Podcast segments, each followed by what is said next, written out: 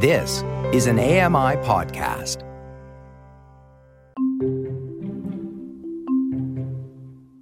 In late April of 2018, AMI was invited to join a group of journalists to observe Access Israel's sixth annual international conference on innovation and the future of accessibility. As a result, throughout the month of June in this time slot, AMI Audio is pleased to present four half hour programs which reveal some of the highlights of the conference and related activities. You'll hear from people behind social startups that have resulted in improving accessibility through technology, in creating meaningful employment, and in improving lives of war veterans. My name is Andy Frank, and this is Access Israel, making the business case for accessibility and inclusion. Access Israel was established nearly 20 years ago by Yuval Wagner, an Air Force combat pilot who was injured in a helicopter crash in 1987. He soon realized the lack of accessibility in his country for people with disabilities, so he started the advocacy group in 1999. Its main mission is to promote accessibility and inclusion to improve the quality of life of people with disabilities and for the elderly. Yuval Wagner won the Rick Hansen Foundation Difference Maker Award in 2011. Importantly, Access Israel also aims to share its knowledge and experience regarding accessibility widely so that countries from all over the world can learn from them and maybe implement similar solutions. And that's where we come in. Our first stop in this audio journey takes us to an industrial zone of the fourth largest city in Israel, Rishon LeZion, and to a unique call center that goes by the name of Call Yahal. Yahal can be translated as either can or able, and as you'll soon hear from this informal audio TED Talk style piece by its founder, Dr. Gil Winch, the name is no accident. Call Yahal is a for profit social business that hires mostly individuals with disabilities, and its success over the past 10 years has inspired dozens of delegations from around the world to observe it. Here is Dr. Winch's story in an episode we title Better Call Yahal. When I was 40, doctors informed me that I have a incurable form of cancer. And they said I have maybe two, three, four years at the most. What it got me thinking was that in order to be, uh, I, I, was, I wanted to be the, to volunteer to be the first person to survive with this cancer, and I realized that if I want to do something that's a bit out there, I need to actually do things that are a bit out there. And until that time, I had a, a consulting firm, and I, I was married. I still happily married, but my life was just going along the regular path, and I decided to do two things to uh, to see if they can combat sort of the bad news I got. And one was uh, I thought I was like athletic and in, in, shape, but I was 40 and I was not athletic and I was not in shape. So I, I decided to start running uh, a lot, and I, I, still run every day, and it's, it's been very good for me, and it, it helped me. You know, the people that discover in the middle of their life that they're good at sports, that wasn't the case here. I'm not good at it. I just run every day and it, keeps me healthy. But the second thing I wanted to do was find something social myself and my wife could address, which was a big need as far as we could see, but could be addressed without being rich, because we're just a regular family.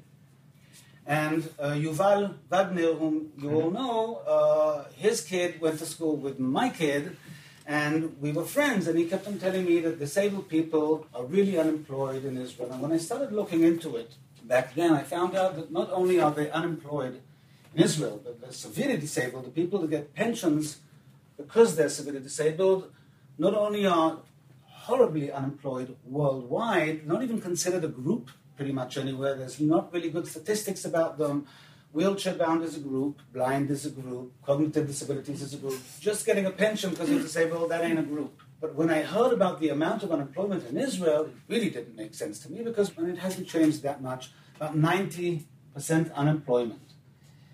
And it didn't make any sense because 40% of the severely disabled are emotionally disabled. And a lot of them take medication, they're compliant with the medication, you never know they're disabled. There's no good reason for them to be out of work. People in a wheelchair, no good reason for them to be out of work. People who are legally blind but with software can still see this, the computer screen. There's no reason. When you start looking at the numbers, it doesn't add up. Why are the poorest among us from a, a, a physical standpoint, why are they the most disabled and why are they the most unemployed? And being the most unemployed, we're, we're bringing upon them like another two catastrophes. Not only is your mind or body or both at a sink, but now you're going to be horribly poor because in Israel, pensions are about half of minimum wage. So they're the poorest amongst the poor. And when you have nowhere to go in the morning, so you're like the most isolated. So we've taken people who are the worst off, and now we've made them the poorest and the most isolated amongst us.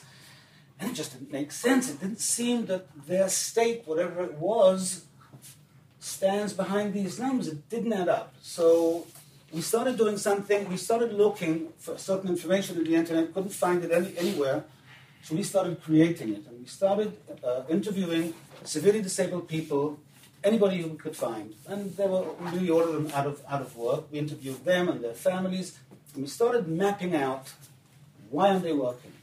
And some of it was things they said, and some of it was things that they didn't say, but we thought this is the true circumstance. Not everybody can point out the true circumstance. And we started mapping it. We started, we, it was a few people, then it was tens, and then it was hundreds.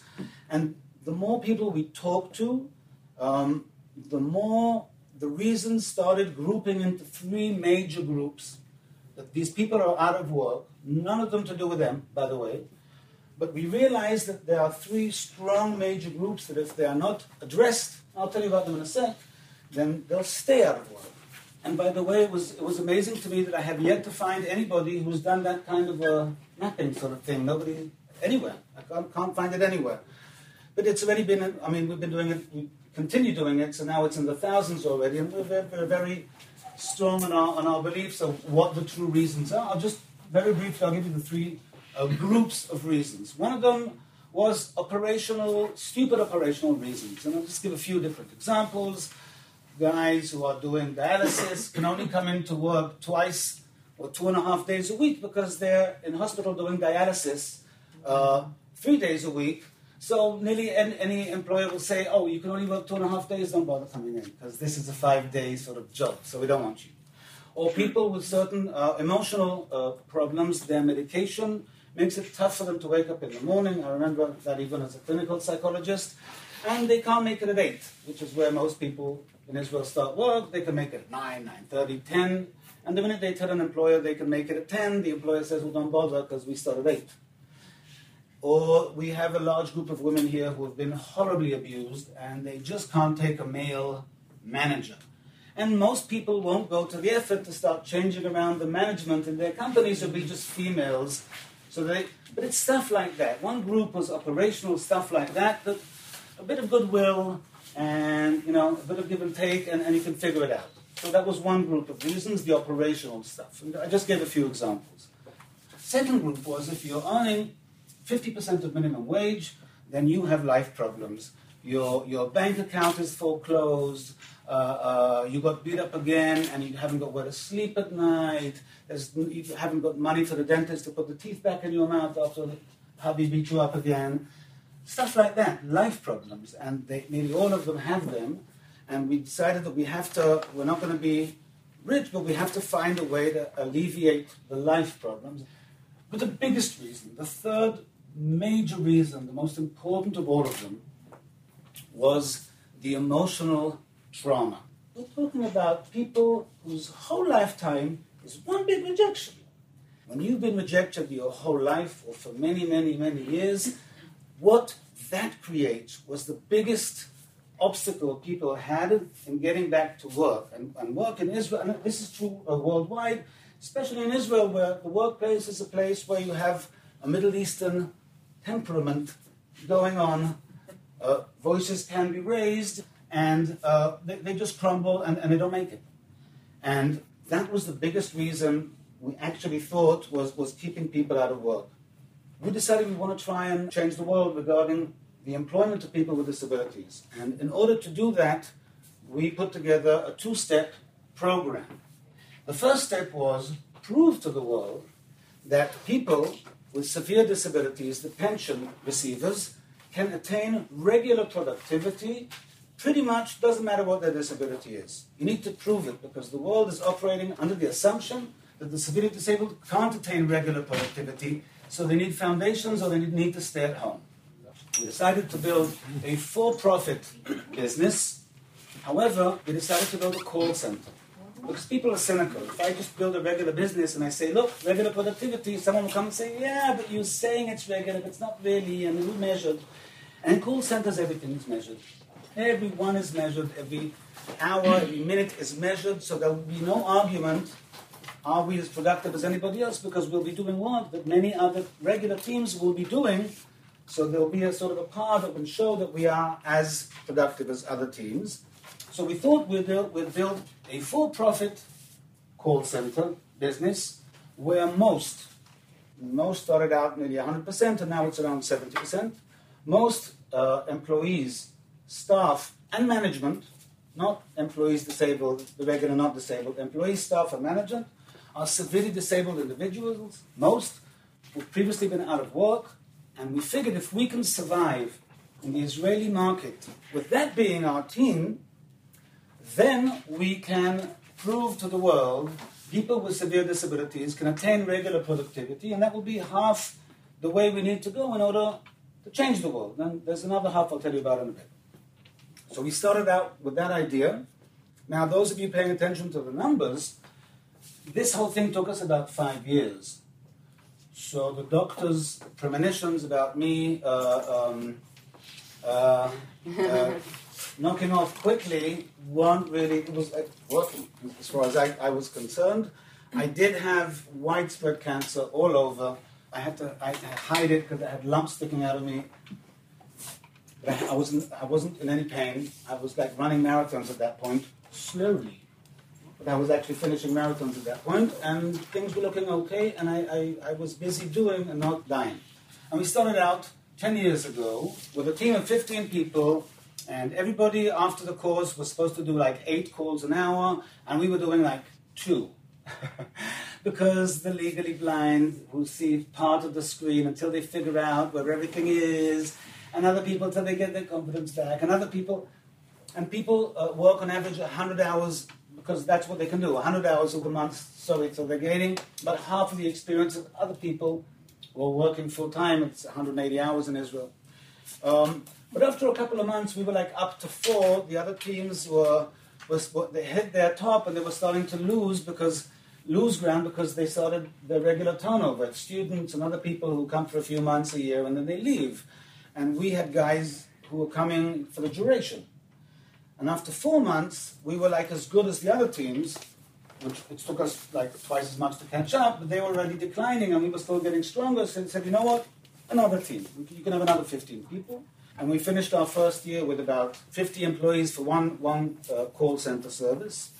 And we started broadcasting and telling other people, you know, you should come and visit and see that this is possible, and maybe you'll want to hire us as well. So our model is based upon the fact that we need to cater to the three reasons I told you about. So we have special positions here. For instance, uh, we have someone who's called a lioness. She's called a lioness because just like in nature, she needs to defend the cubs. And the cubs is everybody that's not me, is considered a cub. And she helps them with life problems. They go to her and they say, There's a foreclosure on my bank account, and she'll find a lawyer pro bono to help them out. They go to her and say, Yeah, I got beat up again, I got nowhere to sleep at night and that can happen at 12 o'clock at night, by the way, and she'll find a hotel to take them in. We're not, we're a very poor company, we're not rich enough to do anything, but there's a lot of good people surrounding us, and, and we have enough reach to, to, to find people to help our guys. So the Lioness is a really important part of our model. Uh, it could be the, the, examples I gave you. We have, we have a, a pretty woman here with Usher syndrome. Usher syndrome, you get deaf and blind quite quickly. And we saw her moping around, and when, there's no moping here. You're not allowed to mope, or you're allowed to mope, but we will be asking why. Um, and she said she was uh, she had a partner. The, they broke up, and the partner left with all her pictures. And she said, I, I have no pictures of me in my prime, and I'm getting blind so quickly, I won't remember what I look like. Which is great for proportions, by the way. If you think you're having a bad day, there's one to like set you straight. I mean, that's that's not a, that's not a a worry most of us are ever going to have. I won't remember what I look like. It's horrific if you think about it. And within a week, the lioness had uh, a photographer, uh, a makeup person, and she has her own book, and you can see her every now and then in the cafeteria, like engraving uh, what she looks like. So it's a very widespread vocation. That's Dr. Gil Winch of Kol Yahal, located near Tel Aviv, Israel. Kol Hall is a for profit social business that hires mostly individuals with disabilities, and its success over the past 10 years has inspired dozens of delegations from around the world to observe it. AMI Audio was there in late April of 2018 and captured this impromptu TED style talk by Dr. Winch.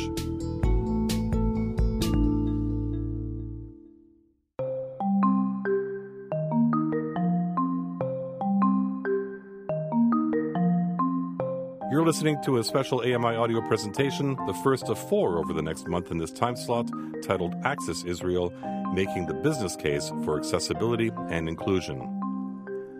There's a lot more to creating a successful work environment for people with disabilities than simple accessibility. Dr. Winch mentioned the role of the Lioness, a safe, non management outlet for his over 250 employees, and that is part of the secure culture he has created at Kol Yahal, a business that sees four times less employee turnover than similar call centers in Israel. Dr. Winch goes on to tell us about the other subtle tools he uses to maintain a happy and productive atmosphere at Kol Yahal we have a very tough creed for the managers, and lots of the managers are also disabled. Um, and all our creed is parent based. They're all double uh, sentences for parenthood and managing in order to, to ensure that they understand what we want. For instance, if you wanna, if your four-year-old runs into the road and nearly gets run over and you're screaming at him, then you're not teaching him anything at the moment. You're just venting. The anger is the main message they're getting. They're not going to get the message. Likewise, in Kol Yachol, you're not allowed to raise your voice or talk down in any fashion. It doesn't have to be loud. You're not allowed to talk down to anybody in any fashion. It doesn't matter who they are or who you are. Especially if you're a manager here, you're not allowed to do that. And sometimes we have people whose, uh, uh whose main disability is they make everybody around them crazy, and they're good at it. So it, it's not always easy for, for managers who are also disabled, like to breathe really deeply and, and, and, and not scream back because sometimes they're screamed at. And we do an awful lot of training with the managers explaining that they're screaming at authority and you just happen to be standing in the authority spot. It ain't personal. Anybody standing there would get, and that's what you have to tell yourself because otherwise it really feels personal. So there's a, there's a tough creed that managers have to live by, and they get an awful training, an awful lot of training on that creed. We have special screening processes because our screening doesn't want to see who can do the job. None of them can do the job at the moment. We want to see who can eventually do the job. And can we cater to the things need to be done so that we eventually can get to regular productivity. So the whole screening process is different. They start out as VIP guests and they, we make them coffee and we show them around as if they're VIP guests and then they can bring anybody they want into the screening with them. And we always start off with giveaway exercises that everybody can do. So they start getting confidence, and, and we're busy not seeing if they can, we're busy seeing if they eventually can. And it's a totally different thing to look for that also needs a lot of training for people to be able to look for that because we accept, we did screening at the beginning with our customers and nobody passed. So we told our customers, yeah, you're going to have to trust us on this one but we managed to be profitable enough to keep on growing and keep on trying to maintain uh, uh, the social the social mission that, that we're on basically. So the sad story was sort of like the problems we have being a new idea.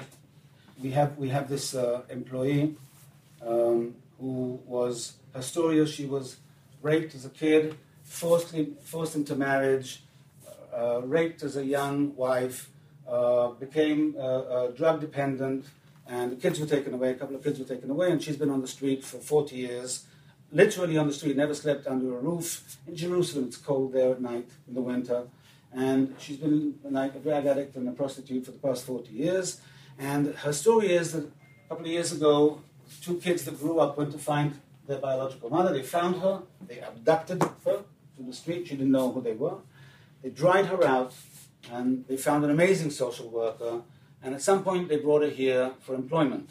Now, with that resume, pretty much no one would, would like, she, she, wouldn't, she wouldn't get anywhere, right? Uh, so she works for an insurance company, and she's the best on the team. and she has 100% disability, emotional and physical, and she's decided to give some kind of meaning to her life. Her mission in life is going to be to get other women and girls off the street because, as she says, I mean, you lose hope so quickly and so totally that anybody can say anything, you won't believe it. And, but they know me. Two years into the life of Kol Hall, Dr. Winch had a speaking engagement in Switzerland. He was on the same ticket as former President Bill Clinton. Afterwards, the world began to take notice of his unique call center. Over 60 countries have come in the past eight years to visit, and you know where we are. Little, no windows, a crappy building in Rishon LeZion in an industry area. But over 60 countries have come to see how this thing works. Because along the way, out of the 100% disabled, it's now I told you it's 60 to 70%, and out of the people who are not disabled, it's mainly Arab women, single moms, people over the age of 60, an ex-con or two. We have the other wanting to come and work here. We don't manage who, who gets accepted. Whoever turns up, we'll take will always be over 50% disabled, but other than that, I don't manage it at all. It's just whoever wants to work here. And people really feel comfortable in this place. They feel comfortable being the other, the minority. They feel comfortable in being who they are. What happens to the people? Because apparently they start using less medication and they start and they use the wealth, welfare services less, and the government doesn't have to train them to do things because the government puts a lot of money in training, and then people go home and don't have work after the training. So it's, there's a lot of savings, financial savings, plus my personal religious beliefs are that this is our shot, and you've got to leave the room tidier than it was when you got in it. And for us, making the world more accessible for the employment of severe disabilities is leaving the room tidier. So that's sort of the mission we're on, so it all works together as far as we're concerned. So once, as far as we're concerned, we've proved that a wide range of severe disabled people can attain regular productivity. The second stage is to try and convince countries, organizations to adopt the following model. And we call it handicap parking or disability parking for employment. The whole world has got it when it comes to disabled parking. The whole world knows that you save a few of the closer parking spaces for people who don't have the option of parking further away and getting in the mall or the cinema or whatever.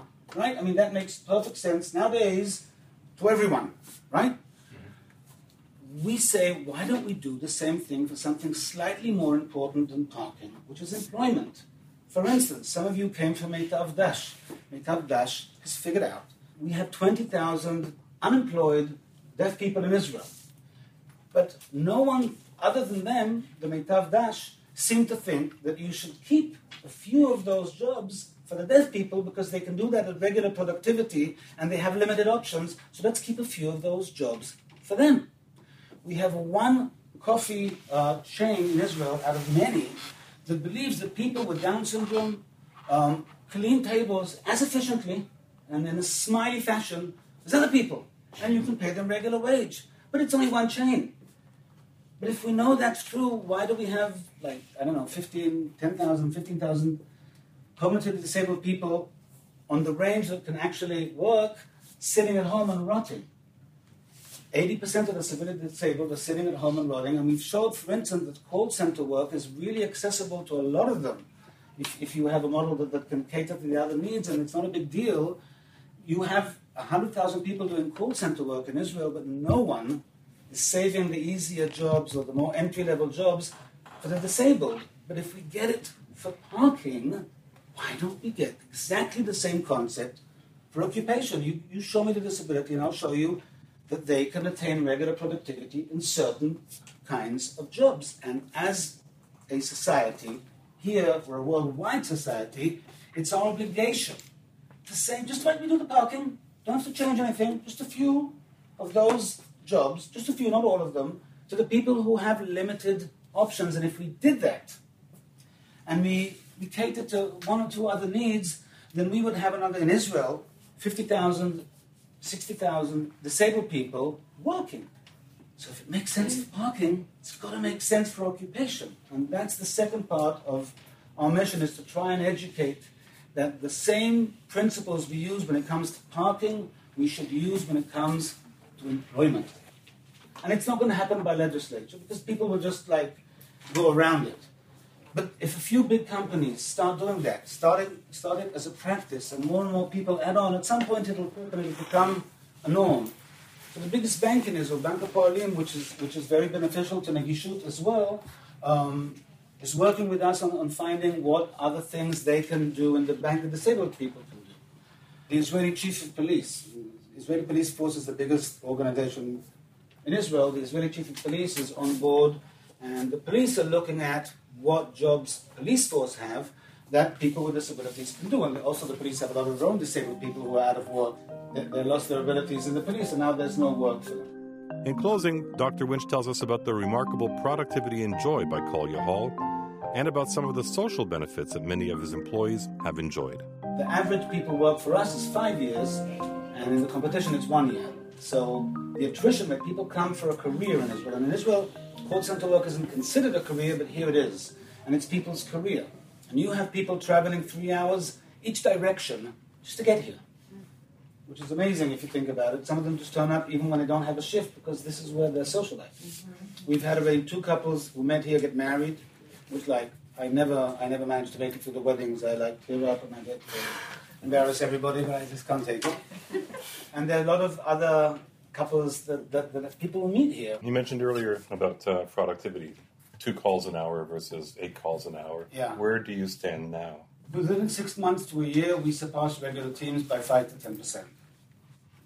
Because people do it for the career, for a career, and they take it horribly seriously because that's what they do. That's their gateway into a normal life.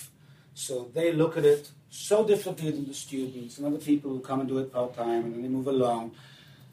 They'll straighten the picture on the wall if they can see it. They'll they'll they'll go the extra mile. You have it. Uh, there's an, a lawful. There's a very warm feeling here. It's a parent model. Kids love when their parents come and see what they're doing, right? And mommy, look at me. Daddy, look at me. And employees usually don't like their manager to come and look over their shoulder at what they're doing. And you'll see when we walk around, everybody knows I'm the manager but it's going to be a, a like going to be lots of smiles and no no uh, fear or, or stay away reflex because it's a parental model. But managers here are a boon. They're an aid. They're something that you, you, you go and get comfort from, and not someone who's supposed to catch you doing something. There's a whole different vibe going on, which we've worked very hard to create. That was Dr. Gil Winch, the founder of Kol Yahal, speaking to an international delegation of journalists in a small classroom at the call center itself, located at Rishon LeZion, just a few kilometers from Tel Aviv. Better Kol Yahal was the first of four special programs on AMI Audio which document our visit to Access Israel's sixth annual conference, a trip which included visits to a number of unique venues like Kol Yahal. Next week in this time slot on Access Israel, making the business case for accessibility and inclusion, we present the second of our four special broadcasts, which we've titled Social Startup Nation tech entrepreneurs pitch us one brilliant concept after another in a speed dating environment, and you won't believe some of the ideas and demonstrations you'll hear. Plus, we'll go to the big conference and introduce you to another unique call center, the Technology Support Helpline, which provides customized support for low vision and blind Israelis as they navigate around their digital world. Thanks to all the fine folks at Access Israel, to the Embassy of Israel in Canada, to the other members of our touring delegation, and to my AMI colleague Elena Falcone for her invaluable all around support, and to Nick Lisk for his technical work on this broadcast. My name is Andy Frank. Hi, I'm Ramya Amuthan. Join me weekly for AMI Audiobook Review, the podcast that explores new titles, introduces us to famous narrators, and updates what's hot at the Center for Equitable Library Access. Download episodes of AMI Audiobook Review from your favorite podcast provider. Hi, I'm Jenny Bovard. Join me monthly for Low Vision Moments, where I speak with awesome guests about some of the amusing things that happen when you're blind or partially sighted. Watch on YouTube or download Low Vision Moments from your favorite podcast distributor. Hi, I'm Red Sale, inviting you to download the latest episode of My Life in Books, where internationally acclaimed authors discuss their lives, their work, and three books that have resonated with them. That's My Life in Books, available wherever you get your AMI podcasts. Join me every couple weeks for the Outdoors with Lawrence Gunther podcast, where we learn about outdoor tech and tips. Plus, we look at news affecting the environment. AMI's Outdoors with Lawrence Gunther is available from your favorite podcast provider.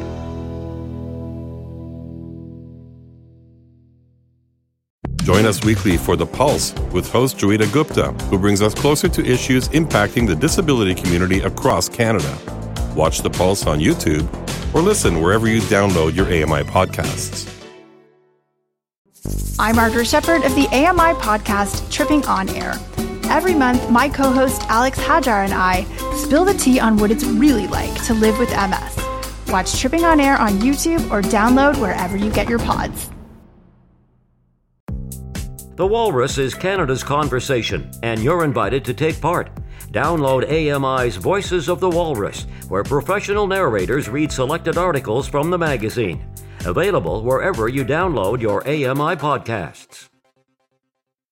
Hello, I'm Shaun Preece. Join me monthly for Shaun of the Shed, where I introduce you to all the technology that can be so useful to us as blind or partially sighted people. Find Shaun of the Shed wherever you find all your podcasts. Hi, I'm Stephen Scott. Join me every day for Double Tap. It's a show where we occasionally talk about technology for blind and partially sighted people. You'll find us wherever you get your podcasts.